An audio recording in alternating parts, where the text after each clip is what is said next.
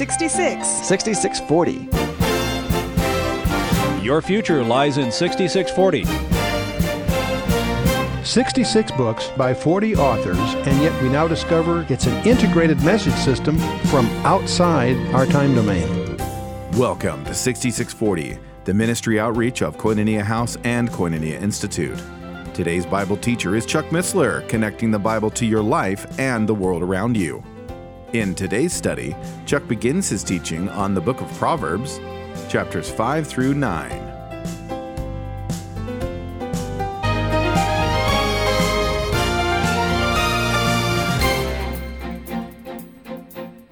We have a very special study tonight.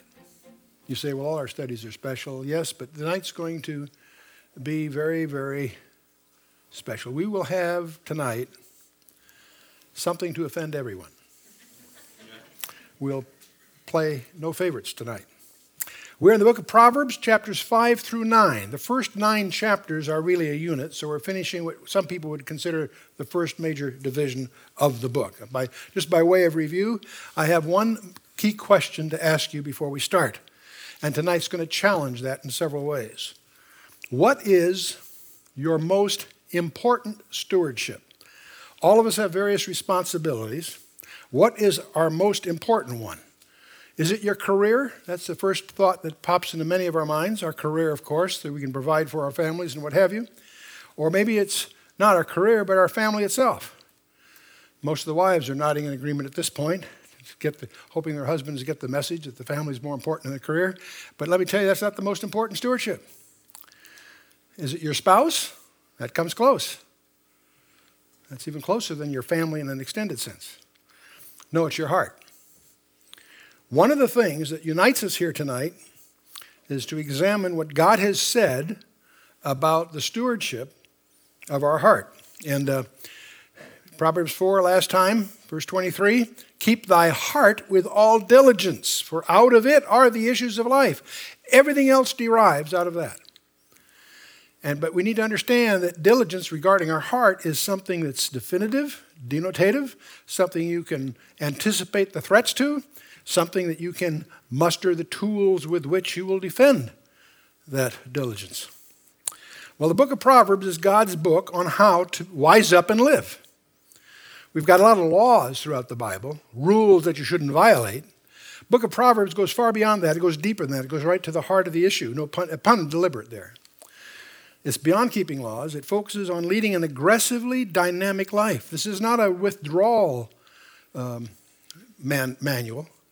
It's not a call to a monastic order, quite the contrary, but to lead an aggressively dynamic life.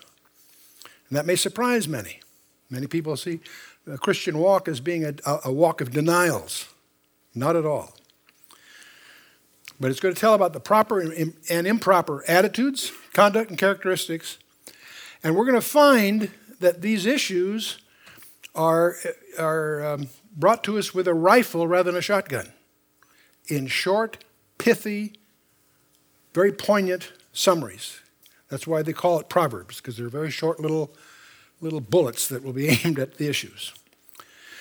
Now let's realize that the entire Bible is given by the inspiration of God. Paul tells his protege Timothy in the second letter all scripture, not most, all scripture. Augustine says that if you take certain parts of the Bible that you believe and others you don't, it's not the Bible you believe, it's yourself. It's either a package. One of the great discoveries in my life, and I think also in yours, will be when you realize that the whole package is designed as an integrated package. Once you discover that, it opens up in a way it never opens up otherwise. Its internal consistency, etc. All scripture is given by what? The inspiration of God. Now, that word in the Greek is actually means God breathed. We now know from computer studies of all kinds that there are characteristics of the scripture that would not be there if you removed one letter from the originals.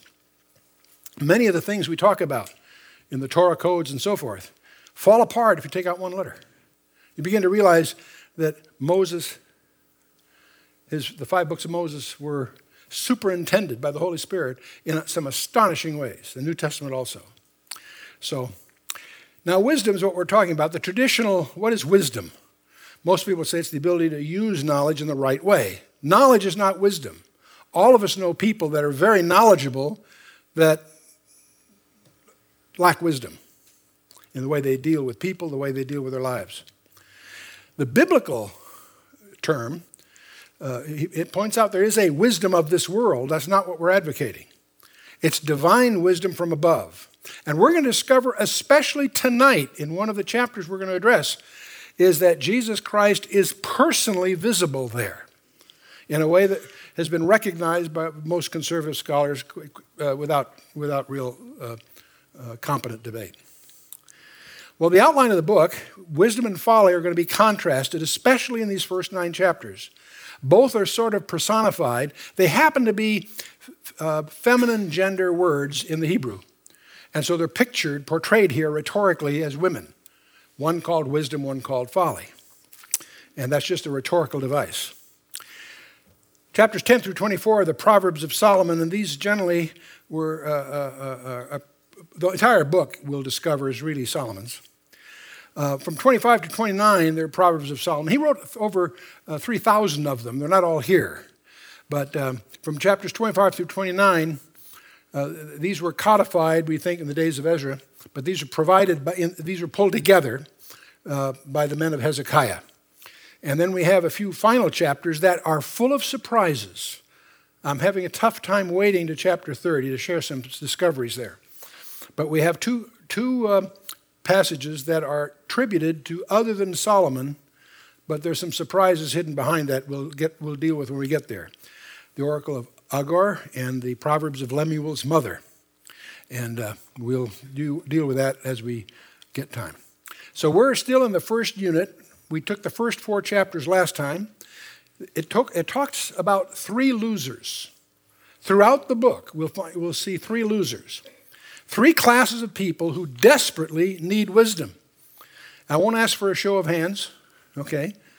But uh, there are three, three losers the scorner, the fool, and the simple. All through here, we're going to hear remarks made about the scorners or about the fool and the simple. And most of us read the book superficially, would say, okay, those are just the losers. They are distinctively different, each one. And the scorners mock at God's wisdom because it is too high for them and because they will not admit it because they know everything. You can find, if you don't know what I'm talking about, listen to the radio sometime. There's some very prominent Bible commentators that are um, well, w- willing to admit they know everything. You're laughing because you know who I'm talking about. See, the Hebrew word for scorner literally means to make a mouth. And so you can sort of picture this too in terms of their sneering or curling up their lip in scorn. It always disturbs me when I see Christian commentators attack other Christians because that, uh, that's, that's doing Satan's work. Because that's accusing the brethren. And I know where that doctrine comes from. But we'll move on.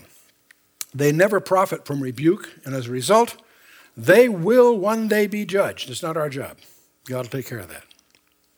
And all of these, of course, are supported from the book of Proverbs throughout the whole book. The second guy is the fool. He's dense, lazy, careless, self satisfied.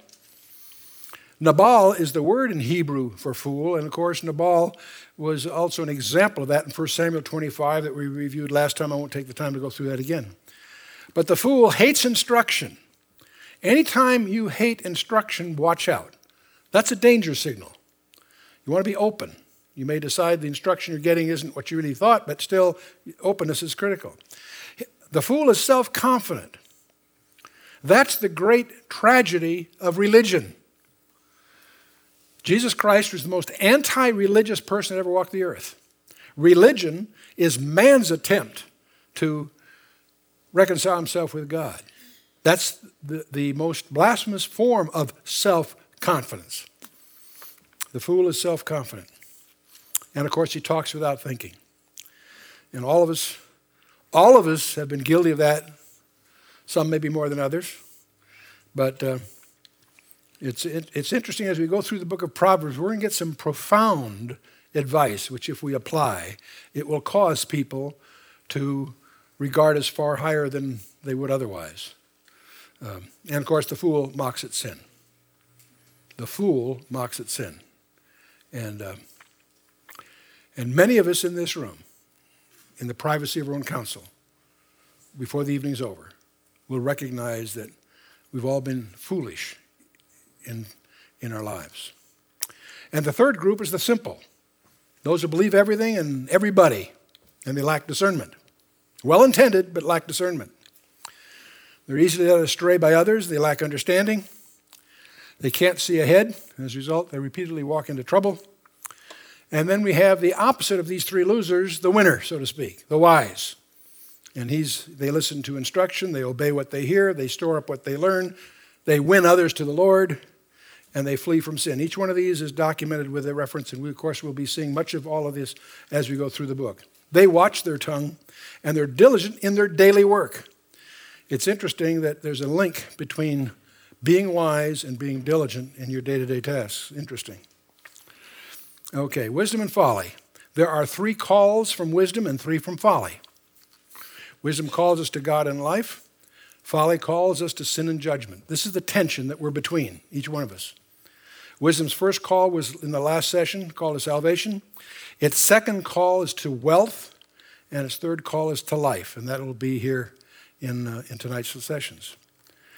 Uh, the first call was, the, was to the, for, for salvation was to the fool, scorner, and the simple. Last time, we're going to have the call to wealth, which is to the fool and the, simple, and the call to life to the simple. It's interesting how the, the address gets weeded down, but we'll move on.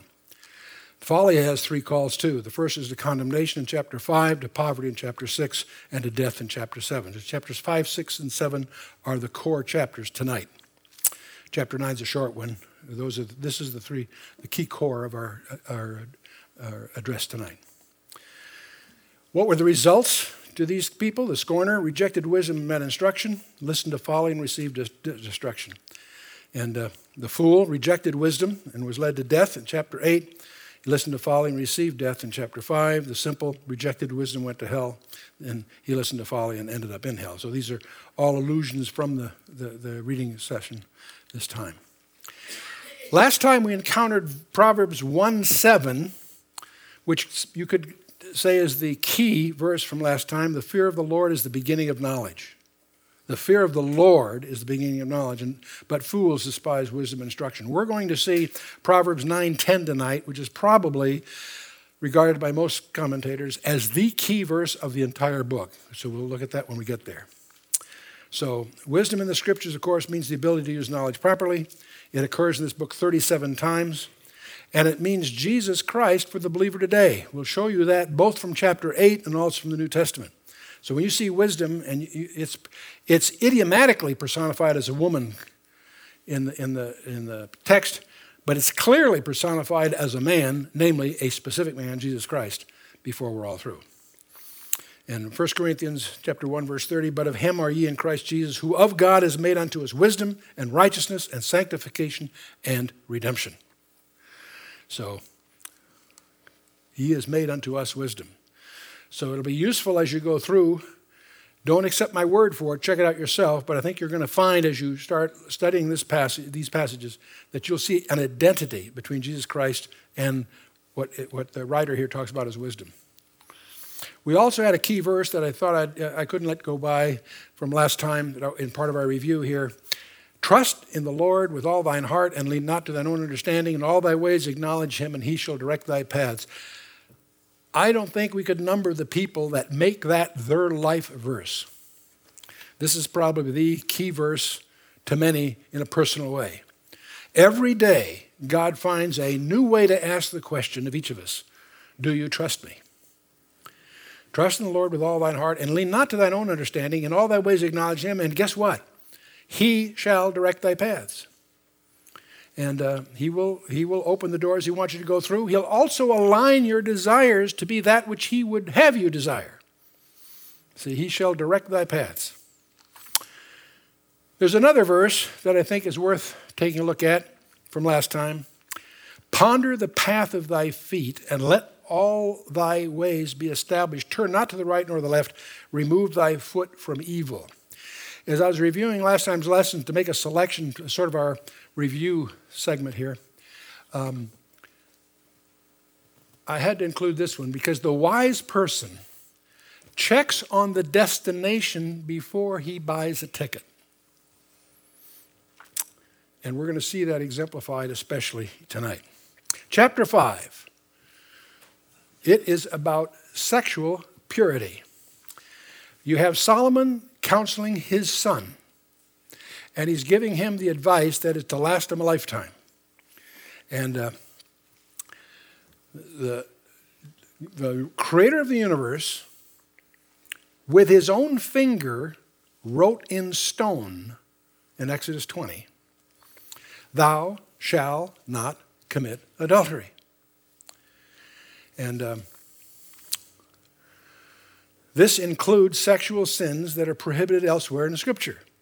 It's not just adultery in some narrow definition. It's clear as you study Leviticus 18 and Romans 1 and 1 Corinthians 6 and Ephesians 5 that this is intended to encompass the whole gamut of sexually oriented sins.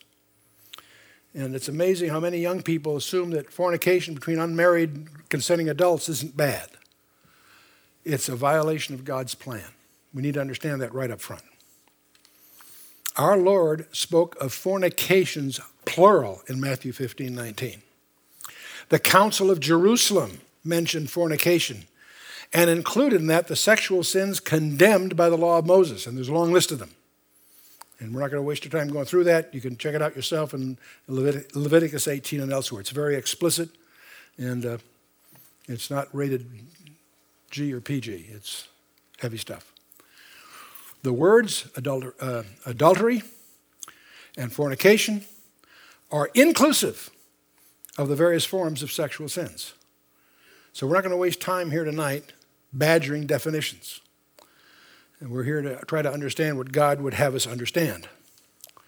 Let's jump into in uh, Proverbs 5, verse 1. My son, visualize Solomon talking to Rehoboam as a child. My son, attend unto my wisdom and bow thy ear to my understanding, that thou mayest regard discretion, and that thy lips may keep knowledge. For the lips of a strange woman drop as a honeycomb, and her mouth is smoother than oil, and, but her end is bitter as wormwood, sharp as a two edged sword. This is strong language. This is the kind of sex education that God gives. God is saying that a pure life should be led for the sake of the home later on. That's what he's going to lay out here. This is far more than just an individual indiscretion. You know, I'm always amused when they, they, they speak of victimless crimes. That very term implies that nobody loves them. When you indulge in a sin, you're committing a crime against everyone that loves you. Think about it. And uh, see, there are a lot of problems in the homes in America that started before the wedding, that started with premarital sex and laid the foundations for the problems later. Psalm continues, her feet go, speaking of the, the strange woman, is the woman that's other than a wife. It typically implies, in some contexts, a non Israelite woman, a Gentile that's among them there's often a, ten, a tendency to equate Gentile uh, behavior and, and uh, fornication behavior together. Her feet go down to the death, her, her steps take hold on hell. This is strong language. This isn't a social indiscretion, there's something far deeper involved here. Lest thou shouldest ponder the path of life, her ways are movable, that thou canst not know them. Um, Her ways are varied, is another way to translate that. Um, in other words, such a way to prevent you having true knowledge of her character and thus any path to true happiness. Thou canst not know them. Hear me now, therefore, O you children, and depart not from the words of my mouth. Remove thy way far from her, and come not nigh the door of her house, lest thou give honor unto others, give thine honor to others, and thy years unto the cruel. You're talking about bondage, in effect, that you're heading for. Notice that the first step is to flee the opportunity. Many people, when they think of David and Bathsheba, they often, often the movies show they recognize he was glancing off his balcony and saw this gal and got excited about it and went ahead. What most people don't realize, there's all kinds of reasons to believe she was, that was not the first time they met. There's family relationships that would, brought them. He obviously, uh, I'm not saying did wrong, I say there's a prelude that likely happened. It wasn't just a glance, although that would have been sufficient. Um, anyway, let's move on.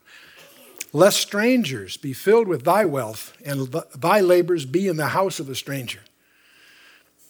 And thou mourn at the last when thy flesh and thy body are consumed, and say, How have I hated instruction, and my heart despised reproof, and have not obeyed the voice of my teachers, nor inclined mine ear to them that instructed me. You hear in this an anticipation of the nightmares that infidelity leads to. And we could give you, go into all kinds of statistics, but I don't think it takes any insight to realize that venereal disease alone, not that that's the only danger, venereal disease alone, AIDS and so forth, has reached epidemic proportions. Over a thousand teenagers get venereal disease uh, contracted per day in America. Over a thousand per day. Psalm I, I was almost in all evil in the midst of the congregation assembly. Drink waters out of thine own cistern and running waters out of thine own well. What's he talking about? Is he talking about water? He's talking about your spouse. Let thy fountains be dispersed abroad, and rivers in the, of waters in the streets. Let them be only thine own, and not, uh, not strangers with thee. Your offspring should be from your wife, not from a stranger, is what he's really saying here. It's pretty straightforward language, actually. Let thy fountain be blessed, and rejoice with the wife of thy youth. Let her be as the loving hind and pleasant roe. Let her breast satisfy thee at all times, and be thou ravished always with her love. And why wilt thou, my son, be ravished with a strange woman? And the embrace, embrace the bosom of a stranger. He didn't put a marriage wall around sex to rob us of pleasure, but to increase pleasure and to protect the pleasure. Solomon explains the disappointments that come when people violate God's loving laws of sexual purity. God made sex, and to really enjoy sex, you want to get your instructions from the designer. Compromising that design leads to disaster. It also leads to gaining less than intended pleasure uh, from its proper use. And that's, um, I don't think you'll find that in any sex education classes in, in, that, that, that, are given to our kids. And I, and I love verse 19 because these animals that allude that loving hind and pleasant roe are, are, are um, well known beauty is, is, the allusion here. And uh, the word ravished here, be thou ravished always in her love, is the, the Hebrew is intoxicated. Intoxicated. Or fully satisfied, probably comes even closer.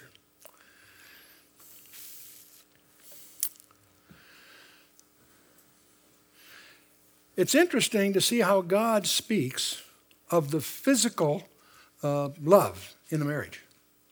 He lifts it to the highest plane. And uh, we need to remember that marriage was designed by God. All these attacks in our culture are attempting to break down the home. That's Satan's strategy. The home, the family, is a God ordained institution.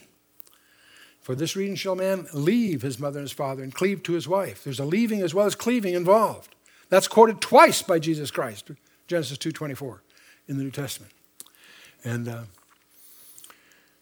the whole part of the whole promotion of immorality in our culture, whether it's the homosexual aspect of it or whether it's just the, the uh, adulterous aspect that's celebrated in our media, in our, in our entertainments, and exported uh, around the world, is all Satan's attack on the home. On the home. For the ways of man are before the eyes of the Lord, he pondereth all his goings. Woo! Nobody's watching. Wrong. There is somebody that's what never misses a, a thing. I'm reminded of the, the, the grandchild that asked Grandpa, kind of nervously, Does God know what I'm doing when I'm by my, you know, alone? And the grandfather looked at the son and the grandson and said, God loves you so much he can't take his eyes off you. I love that answer. The ways of man are before the eyes of the Lord. He pondereth all his goings. We need to realize that God is watching all the time. And uh, often, I'll be with Nan shopping or something, and I'll be in a grumpy mood or something. And she'll remind me, you know, that I can't afford to act the way I feel like acting sometimes. Because you don't know that that checkout clerk at the, uh, uh, you know, at the market or the bank teller at bank aren't one of our subscribers.